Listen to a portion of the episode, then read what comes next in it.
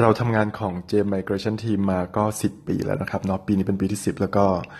เจอลูกค้าเกือบแทบทุกรูปแบบนะ คือเจอมาแบบว่าร้อยพ่อพันแม่แล้วก็ทุกคนมีความต้องการร้อยแปดพันอย่างนะครับเนาะมันก็ทำให้เราเขาเรียกว่าอะไรอะสามารถสัมผัสได้ว่าบางทีลูกค้าเขาอีเมลตอบกลับกันไปมาเนี่ย คือ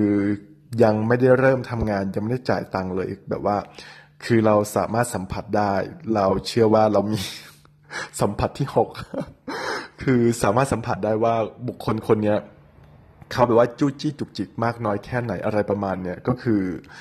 ดังนั้นก็คือถ้าเผื่อเราสัมผัสได้แล้วก็ คือรับรู้ได้ว่าคนคนนี้จู้จี้จุกจิกอะไรประมาณเนี้ยเราก็เลือกที่จะไม่สานต่อคือ สู้สู้แบบว่าไม่รับเคสแบบนี้ดีกว่า คือไม่ต้องการ ไม่ต้องการเขาเรียกว่าอะไรนะ ไม่ต้องการลูกค้าแบบนี้ดีกว่า โดยเฉพาะเราจะเราจะสังเกตคือที่ผ่านมาก็คือเข้าใจแหละว่าว่ามันไม่ใช่ทุกคน แต่ว่า อย่างวีซ่าที่เราทำอย่างพวก partner visa เนี่ยคนที่จู้จี้จุกจิกเนี่ยไม่ใช่คนไทยนะไม่ใช่แฟนคนไทย คนที่จู้จี้จุกจิกเนี่ยจะกลายเป็นแฟนเขาคือจะเป็นฝรั่งมากกว่า ซึ่งแบบว่าเรื่องมากเลยประมาณเนี่ยคือเล็กๆน้อยๆอะไรแบบแบบจะจี้มากอะไรอะไรประมาณเนี้ซึ่งซึ่งแบบว่า บางทีมันมันมันเลยเส้นเออ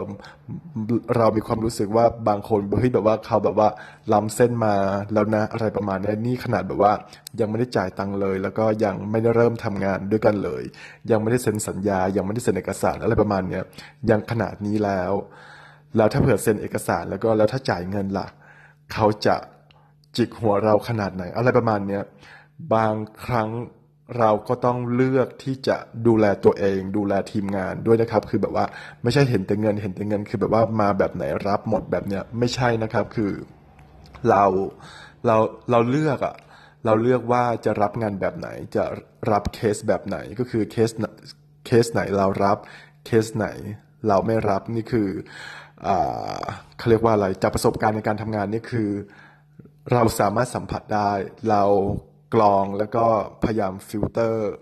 ลูกค้าอยู่แล้วว่าลูกค้าแบบไหน เรารับลูกค้าแบบไหน เราไม่รับ ไม่ได้หมายความว่าทุกคนที่เข้ามาเนี่ยเราต้องรับเสมอไปนะครับเนาะ